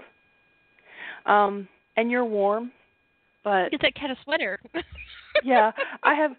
I I have. A, I, I'm also very allergic to cats. Um, but so if I ever go around, I'm actually allergic to anything that's not human, and probably a good percentage of the humans too. Um, but- she lives in the bubble. She just didn't want to tell us. yeah, I I do. But yeah, it, I mean my my allergy test. They test. They just like. I mean, if I'm sure if they tested for monkeys, I'd be allergic to monkeys too. But everything they tested for that was a, an animal species, it came up. I came up allergic to it. So. um yeah, but I have, but when I go to friends, I can't be I can't go to I can't visit friends who have dogs for the most part, except for a few breeds. But when I go to my friends' houses who have cats, I take a you know take a bunch of allergies and medication before I go, and then I, you know, come right home and shower. Um, but she has she has a hairless, and it is very cuddly. It gets right up on you, and it's just and I do think that they're cold. which always, which yeah, I need to say that to her the next one. It's like, get that cat a sweater. Because No, they're kind of freaky, but they Yeah. are freaky. But when they're when they're cuddling you, you know, you're still going to pet it. Yeah, you are. Yeah, my Maine Coon like- wasn't too bad for my allergies, um, but uh, as I've gotten older, my asthma has gotten worse, and it's just not a risk I can take anymore. You know, um, without being heavily medicated. I have to medicate myself to go to my sister's house because she has a cat, um, who's a complete asshole. Um, yeah, yeah, she shed a whole cat every week. I mean. it was unreal. like, how do you still have hair? oh. But yeah, so that so that's what Quark is. Basically, it's a memorial to my cat that I lost, and um, and it, if you ever have a chance to have a Maine Coon or interact with a Maine Coon, do it because they are unique in the They cat are. world, and they are um amazing companions. So if you ever get a chance to get one and you're a cat person, um, and there's one that you can rescue, rescue that cat because and you and you won't regret it. I have a friend who had a cat, a Maine Coon named she named her Gabriella, and I think that was the cat's name. And she was super demanding, super demanding. Um I don't know how she developed her fondness for being on her back, but she did. She looked just like a little crime scene victim, just kind of all sprawled out with her. You know. And you know, I'm always tempted to get like the chalk and like do a little outline. probably be taste. But she was she was huge. She was enormous. And when she wanted you to groom her belly, which was that's what she wanted. She didn't she didn't want you combing any of the rest of her hair. She just liked her belly to be combed. She would come and just flop backwards over your lap. and you get like do it, 20 human staff. That's right. And that was a clue. You had better groom me and groom me now. and if you weren't fast enough, she would hiss and she would take a swipe at you. like get My on cat with it. was um leash trained. She would um walk with me around the neighborhood. Uh and um she would ride in the car with me and go wherever I went and basically uh just was with me all the time. I rarely left the house without her.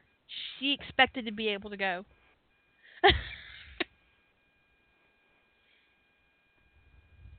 and every time I was going grocery shopping and she couldn't go, she'd get mad at me and go get in my bed and get up under my covers and hide till I came home.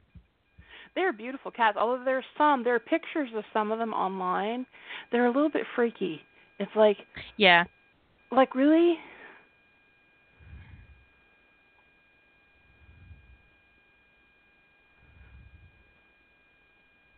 But um I um I also really enjoy in the Harry Potter fandom giving Harry um an interesting smart snake pet.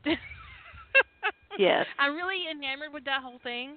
I would love it if um I, I would love to write one where Harry finds a snake um as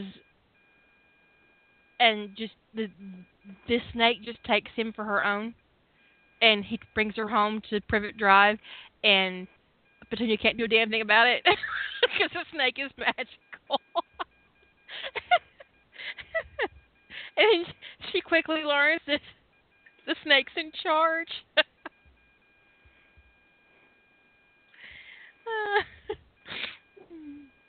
uh, Petunia, you really shouldn't do that. She doesn't like it. but you know, just just something really funny. I there was one that I never actually read it, but there was there was a story in the HP fandom where Nagini raised Harry. I'm not so sure about that one. Where who raises him? Nagini. Voldemort You mean from- snake. fr- Yes. The, the, the land shark.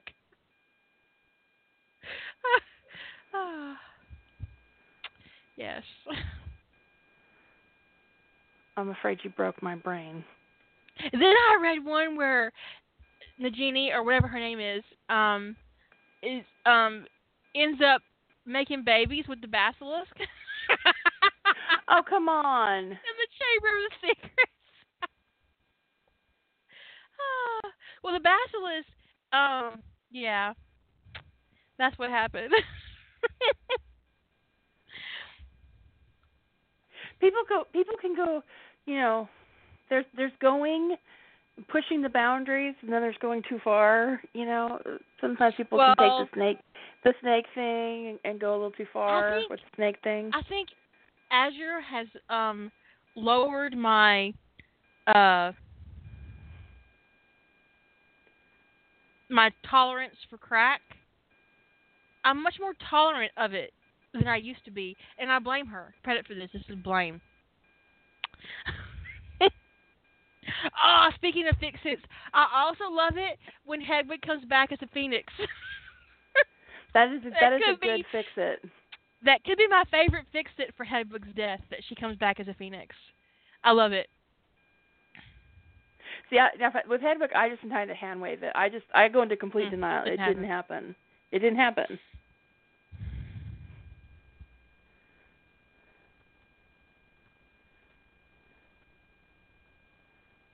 No, it, it wasn't the penis copter that made me numb at all. Um No. I'm pretty sure it's h- Bilbo the the fruit the vegetable ninja that's made me numb. Yeah. I'm gonna be perfectly honest. It could be the vegetable ninja that did it for me. I may have been numb and you guys don't that, actually know what that is, but Azure has this terrible habit of writing little snippets in our private chat where Bilbo kills orcs with like shit like durian fruit. and, and rutabagas.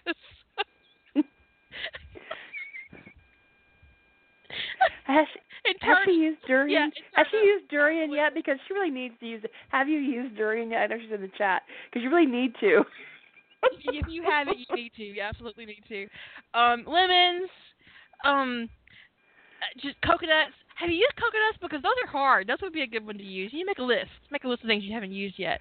Um, and so basically, Bilbo fruit ninjas his way across Middle Earth. Middle Earth to the dragon. I can't wait to see what he uses to kill Smaug.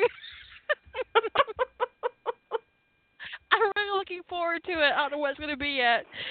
I do seem to recall that we contributed to that madness, the beginning of it, but I don't remember what we did. I think I blocked it I don't out. either. I don't either. I'm. I, we we- probably are partially to blame for her inspiration, but come on.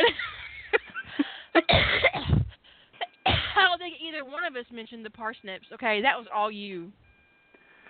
Yeah, I, But who am I, I to criticize? I'm not a Death Eater circus. Uh, now that was all on you. that was me. That was me. Nagini is the head clown. because they're all afraid of her. What was the first sentence? Don't blame me. Don't blame you me gave for her your terrible sentence prompt. ninja. I don't think I did. I really don't. But she's saying I did. She's gonna tell me in a minute because she probably got it written down in a file somewhere. Um, I don't. I can't believe you're running me for the vegetable ninja. I just don't think it's my fault. it could be though. Sometimes in the middle of the night, it's be me and her. She can't sleep, and shit happens. Oh. oh, I remember now. Well, how is that my fault? Azure says, for those of you who are on the podcast, Julie says that Yavanna gave hobbits divine produce powers. but it, now, what's the first sentence? I think that was the first sentence. No, but she's she's saying that I gave the first sentence. Oh yeah, that's right. Azog the Defiler never saw that potato coming. That was the first sentence, yes. I remember that. Okay. I guess I can take blame for that. But I think it falls back to you, Julia. That could be your fault because you're the one that started it. Yeah, it could have been that I made the comment about the divine produce powers, and then you made the comment about the potato. and a star was born, or at least a vegetable ninja. I do remember we had a really lengthy chat about which produce was better suited to weaponry.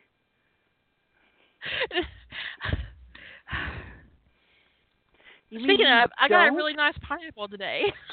you got a really nice what? pineapple. Pineapple would be a good weapon. It would be. It even has a handle. you can throw it really easily and spikes. They're not very stiff spikes though. So it is my fault. I can just don't blame me in your author notes when you put it somewhere for fuck's sake.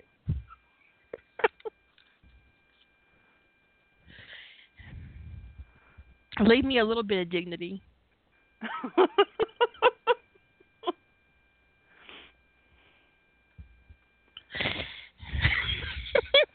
but you there know, have been there has been more than one random crack attack. More than one, although But, in- the- but in my defense, I don't see how he could have possibly seen that potato come. how could anybody see that t- potato coming?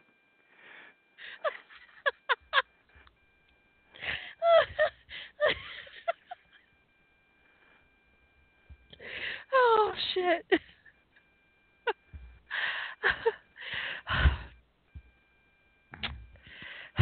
The best part is is that he apparently pulls these vegetables out of nowhere. He has like a dimensional pocket full of vegetables. Vegetables. Yes.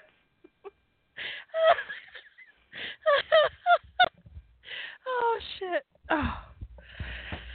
that made me cry. Oh.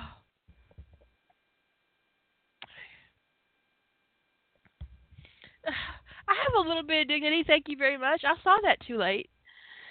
Too late. It probably is too late. I have way too many podcasts to demonstrate the fact that I have zero dignity. I don't. I don't think your podcasts are, are evidence of lack of dignity, but they might be evidence of lack of filter. this is probably true. But as I told you last week, I only say about seventy-eight, ninety percent of what I think. I keep a good bit back. That'll change. You'll get older, Yes, I look forward to it. and then when you get older, you know it, that's when people start thinking lack of filter is really cute and charming. It's like, oh, she says so such horrible things. Isn't it adorable? She's so sassy. She's so sassy. She told me that I was a complete loser and a you know, waste of oxygen. I think it's so cute. Are you feeling okay? You haven't insulted me today. You give me a minute. you haven't been, you haven't been here long. You'll be an old lady. You'll be an old lady, and you'll be going to you'll be going to the coffee shop as an old lady and calling some middle-aged dude fetus. I'm still calling My- that guy fetus. He answers she's to it just- now. It's, it's too late. he does. He's he's trained. Of course, I did just consign him to working in a coffee shop for the rest of his life.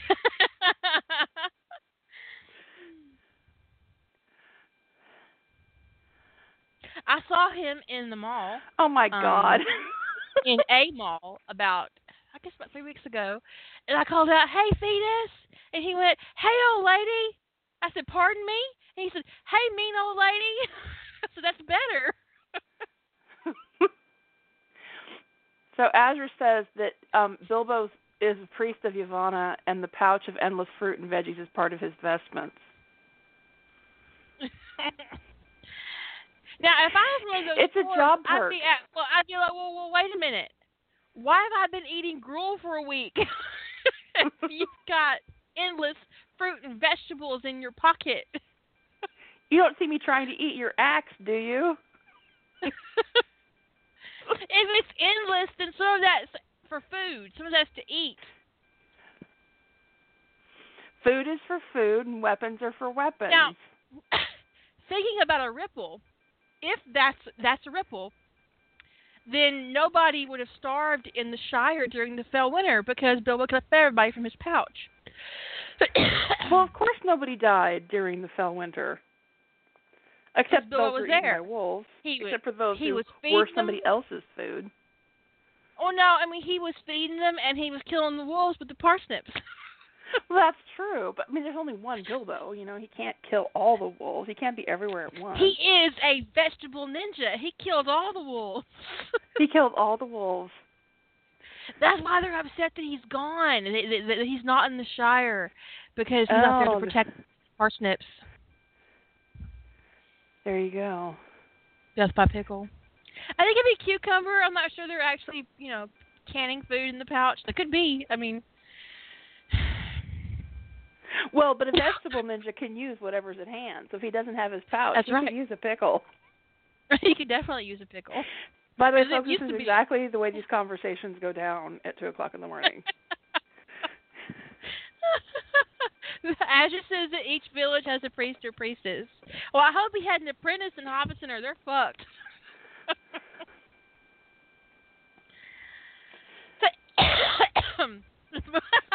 Pickled vegetables are weapons of mass destruction. God, that that's hilarious, Edie. That is fucking hilarious. Oh my god. There goes my R rating or PG rating. Were you trying for a PG rating? Because we need to know we we need to know early on if you're if you're straining trying to get to, um, you know, acceptable for children. because I- no, I like, have to- I, it was I to PG thirteen. I have, I have to psych myself up to meet that bar. I could never meet that bar. I can't meet that bar in real life. What? I'd have to like put up reminder notes like don't swear. Um My sister tells ab- her kids, whatever Aunt Kara says, she says, but you cannot repeat.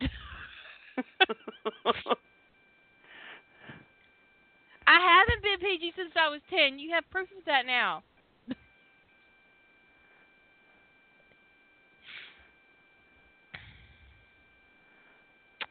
So. Pickled I durian fruit would be theory, I could- disgusting. I could mark anything that we don't discuss sexual intercourse in as PG thirteen per the rules, but I if I um stray into adult topics or use a lot of foul language in a podcast, I I leave it at R because that's just there's just no you know there, there, there's no need for that. Because my podcasts end up on um iTunes. And I know that some parents have their kids stuff locked down so they can't get anything above a certain rating and I wouldn't want to label something PG-13 that we discuss uh, explicit sex in. Um, we haven't discussed explicit sex in this. We've just not actually. I mean, because I have a podcast where I explicitly explain how to have anal sex. I obviously would not want kids on, to download that on iTunes.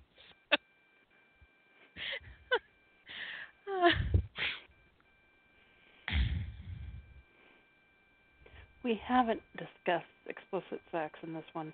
I mean, there's still 20 minutes, so You know. we could. that could Parsnips happen. all.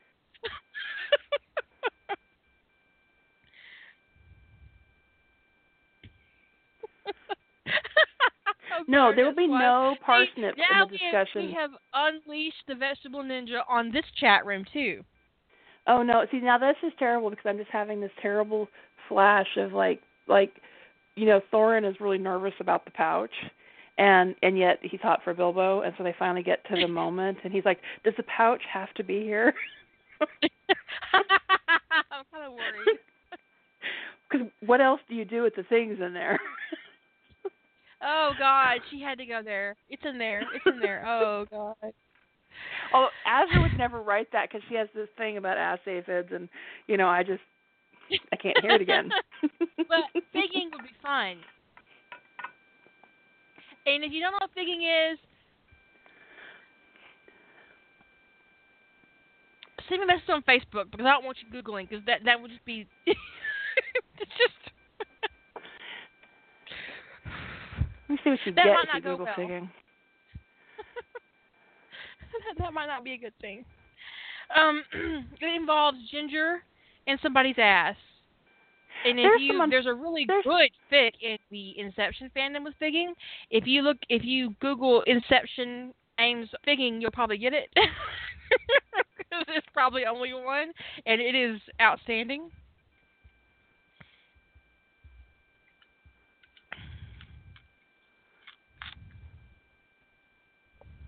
Oh yes, well definitely be cautious if you're going to Google figging.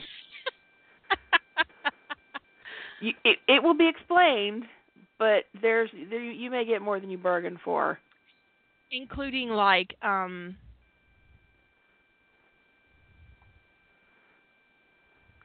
One of the first hits is dick figging too. I mean, in terms of the images. oh oh oh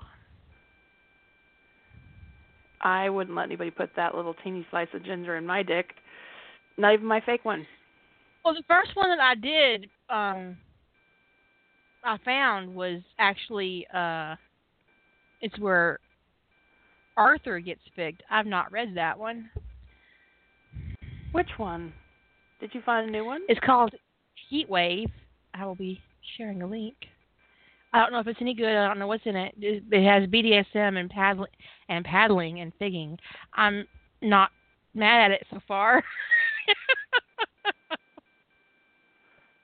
I'm not mad.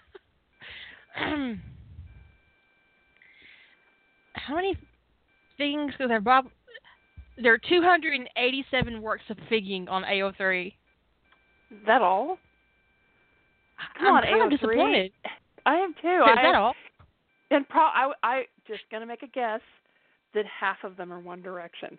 I don't know what's up with that fandom, but it's like you pick a kink and then you go look at what fandoms have the most of that kink. There It's gonna be are fucking One Direction. there are 25 in Supernatural.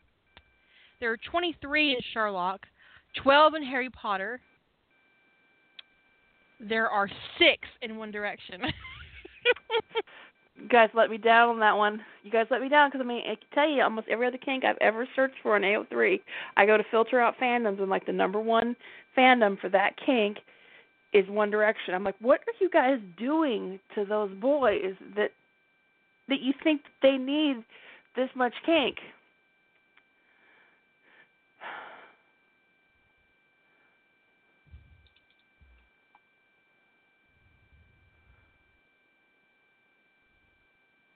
There's only one on AO3 now with um figging and um it's In Arthur taking it. But but the one I read was Eames taking it and it was really good. Um what does a whisk have to do with figging? I don't know. Don't don't Google, folks. Just save yourselves. Save yourselves. And now we're definitely not PG. yeah, we've definitely blown the hole off that one. I meant lid. What's all over Wattpad? One Direction. Dude, I don't read real person fiction. I think it's invasive and and inappropriate. Um and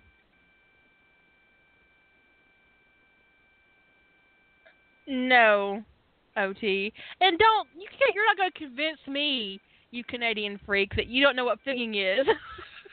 he knows. he knows. Don't let him play innocent with you? There's no way he doesn't know.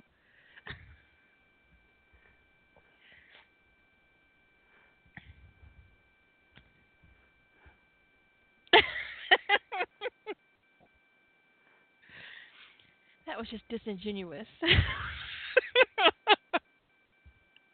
Oh my god! Oh my god! Oh my god! Get away from me! Oh! I told no, you not no, to no, Google. no! I fucking told you not to Google. I've No never closed Google so fast in my whole life. No one listens to me. No one. Anyways, what I was going to say earlier before figging started was that one of the other fandoms where I think fixits are really, really popular would be the Sentinel. And that whole dissertation thing and Blair not getting his doctorate and um Jim being a dick about it and Oh, and Naomi back the and uh even going further back, um when when Jim saved Blair in the fountain and Yeah. um Blair asked him, you know, come on this journey with me and Jim said no. Um there were- Right. th- that needed some fixing. super fixing. Um, I don't think she was clutching pearls, more like anal beads, but um, same difference. Who's clutching pearls? You over Google. You know, it, it actually was. No, it was. It was um a woman posting a picture. A woman had posted a picture, folks, of her bad reaction Oh, to Oh, urethral oh. figging. no! Stop! You're you're hurting my feelings. Yeah, yeah, yeah, yeah. I was, I was, I was not prepared. I was like, I don't even know what happened wolves are. What are psi wolves? a lot of Sentinel canon needs fixing because a lot of Sentinel fandom needs fixing. If we're going to be perfectly honest, slavery fic in that fandom is outrageous. Well, that's another kind of fix it all together. Is like when when when fandom goes off in a direction that you're kind of going, what the fuck? Um, then then there's there's there's a it's fixing fandom doing. I mean, fixing fandom is a whole different kind of fix it. It's where fandom has gone off in this direction that you just do not get, and it's like we're we're we're riding the ship. We're we're steering it back into non-incestuous waters. And then you get ugly emails. How dare you um, circumvent? Kink- I think that's one of the problems. shame.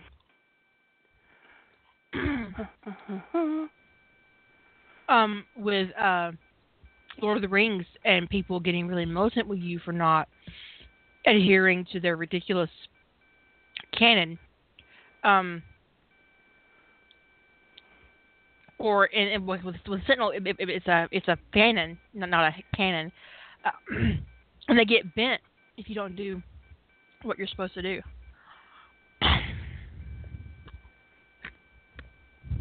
Yeah, Sentinel was really militant about do do do what we want, do it the way we want. Um, now, I mean, in X Files, I got a lot of told how I needed to behave in the fandom, but nobody really there. told me what to write. So there was that, you know, something I I hadn't experienced the this is what you need to write thing until the Sentinel. Um but you know, people get inured to like, you know, the first time somebody sees a slave fic they're they think it's they think it's horror they're like horrified. Um and some people probably really dug it, but some people are horrified the first time they see it. And then they see it a second time and a third time and a fourth time and a fifth time and a tenth time until they just don't even react anymore and then and then you're and then you know maybe like well the the slavery thing is a minor part of the story i'll read it and you just you you do inure yourself to horrible things if you're not careful. Um um and i do you know we've talked about before i have kira has very strong feelings about um fetishization of lack of consent um which is what most slave fics do. Um so you know so so there is a different kind of fix that happens in fandom about fandom which is like fandom's gone crazy about you know on on on this this thing and people will there'll be kind of like a backlash of um and I think I think a lot of people really gave the Sentinel fandom um double them over this is the way you have to interpret things and you have to turn Blair into a a 12 year old girl. I double birded and, them and and ruin their awards. Yeah. I'm never gonna get over that. By the way, fandom, Sentinel fandom, I am never gonna get over being told that I ruined the last year of your Light My Fire awards. But I'm also um really proud of having ruined your awards because that's why their little images are up on my site in my awards page that I made just to put those up. What a big banner. They said I ruined their I awards. don't care. Uh, I was nominated in several categories with a story that a lot of people in the fandom had a problem with because it didn't have I didn't characterize Blair the way they thought I should have. Right, he wasn't you, you didn't make him pathetic. I mean, what were you thinking?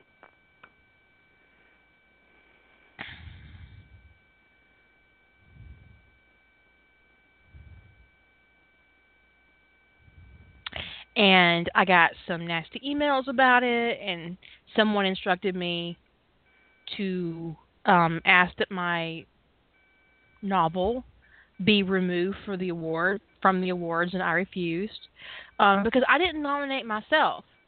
You know, readers nominated me and my work for that those particular awards, and that's not fair to readers who enjoyed it who nominated me and who voted for me, obviously, since I fucking won. So fuck you, kicks my ass.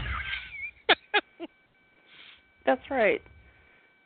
Fuck off. but I had one person who claimed to be a BNF but didn't give me her name, who repeatedly emailed me. I think maybe like fifteen or twenty times to tell me how disappointed she was with my book, This the Awakening um, with my characterization of Blair.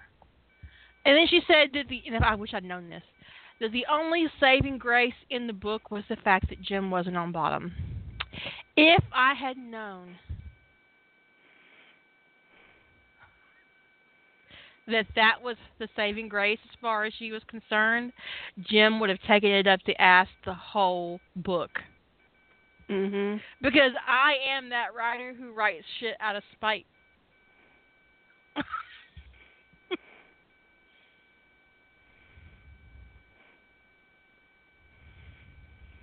oh, people, people, people. I know. what is wrong with people? I don't understand. Jim would have gone out and bought a sex swing as a present to himself and got in it. That's right. He would he would have spent twenty four seven in a butt plug so he could be prepped at all times. Oh, Kiki, now I feel like I don't need to apologize. you did set the bar really high for those of us who came into the Sentinel fandom through the Awakening, who then expected more from the rest of the fandom. Ouch. Ow. Sorry. Actually, I, think there there there are a lot of great Sentinel writers out there. There um, are. Polly Bywater just- is amazing. Um, Um, who wrote um who wrote the Ritual series? One of my favorites. I love the Ritual series. Um, you can find that Allie on Jude. Allie um, Jude's great. very um, good. Wasn't wasn't Astolat in the Sentinel for a while? I think so. That may have been where I first ran it. No, I think Astolat was. I ran into before that. Chriser, yes. Um, Chriser wrote the Ritual series. Luck, fucking love it. You can find links to that on um, Slash World. Um, Astolat and But you do- but you- were in Sentinel. I'll admit you so. do have, you'd have to wade through a lot. Um, you know, it's almost like you know, you do have to wade through a lot of of really bad characterization of Blair. Um, and normally I don't say something like that. I would say something like that, except that the Sentinel fandom was so abusive to a lot of people who didn't want to toe the line, so they brought that shit on themselves. And Flutter Flutterbev Bev Bev. I wish they would have names that I could say. Flutterbev was really good too. I really enjoyed that. But the Ritual series is on um, AO3, and uh, Murder by Ritual, um, I think, is the very first um, work in that particular series by Chrisser, and it is on AO3. And Lady Holder found a link for it, so that should be pretty easy to find if you go over to AO3. Um, I highly recommend it. It's one, it's one of my favorites in that fandom. But I um when I was I was kind of skirting the edge of um, the Sentinel fandom while I was delving into Stargate at the same time. Um, and the fact is, is I saw a lot, a lot of parallels between Rodney and Blair. Um, and when I went to write in the Sentinel fandom, because I had this idea that I wanted to explore of Jim and Blair being in separate cities and um, Blair and reaching out to Jim inadvertently um, and kind of waking him up a little bit, you know, um, as a sentinel and say, hey, you know, I need you, so you so you need to come here. And Jim does. And I was like, well, what would I do with that? And so I, I explored that in a couple of different ways, and I ended up writing The Awakening. And I put it out there, and I didn't expect the reaction that I got. I certainly did and didn't anticipate the reception that I got because Stargate fandom had actually been really good to me and I was in the midst of writing what might have been, and so um, I was used to be being treated a certain way, and it was really off-putting that I didn't get that welcoming. Oh, hey, welcome to our fandom. You know, we're so glad you're here. In the Sentinel, I didn't get that. I got, how dare you not do what we do?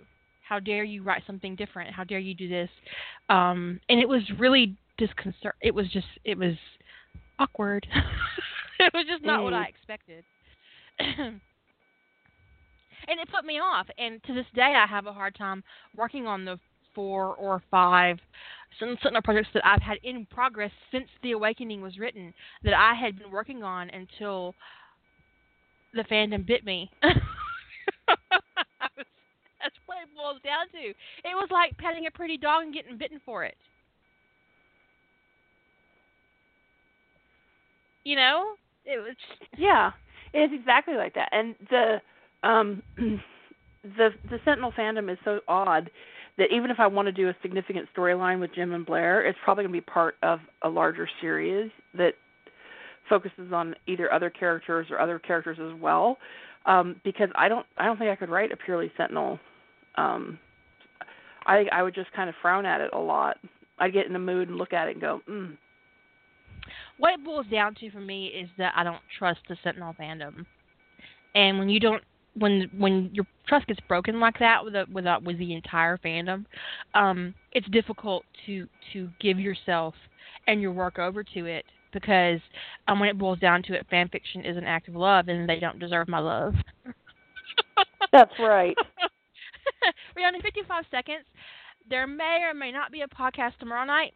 We'll see, depending on my mother and I's adventure. We're, we're going on an adventure tomorrow, and I may be back in time for a podcast. I may not. I don't know. I Say good night, Walmart's Julie. not involved. Good night. oh, Walmart is definitely involved. oh dear. oh dear, yeah.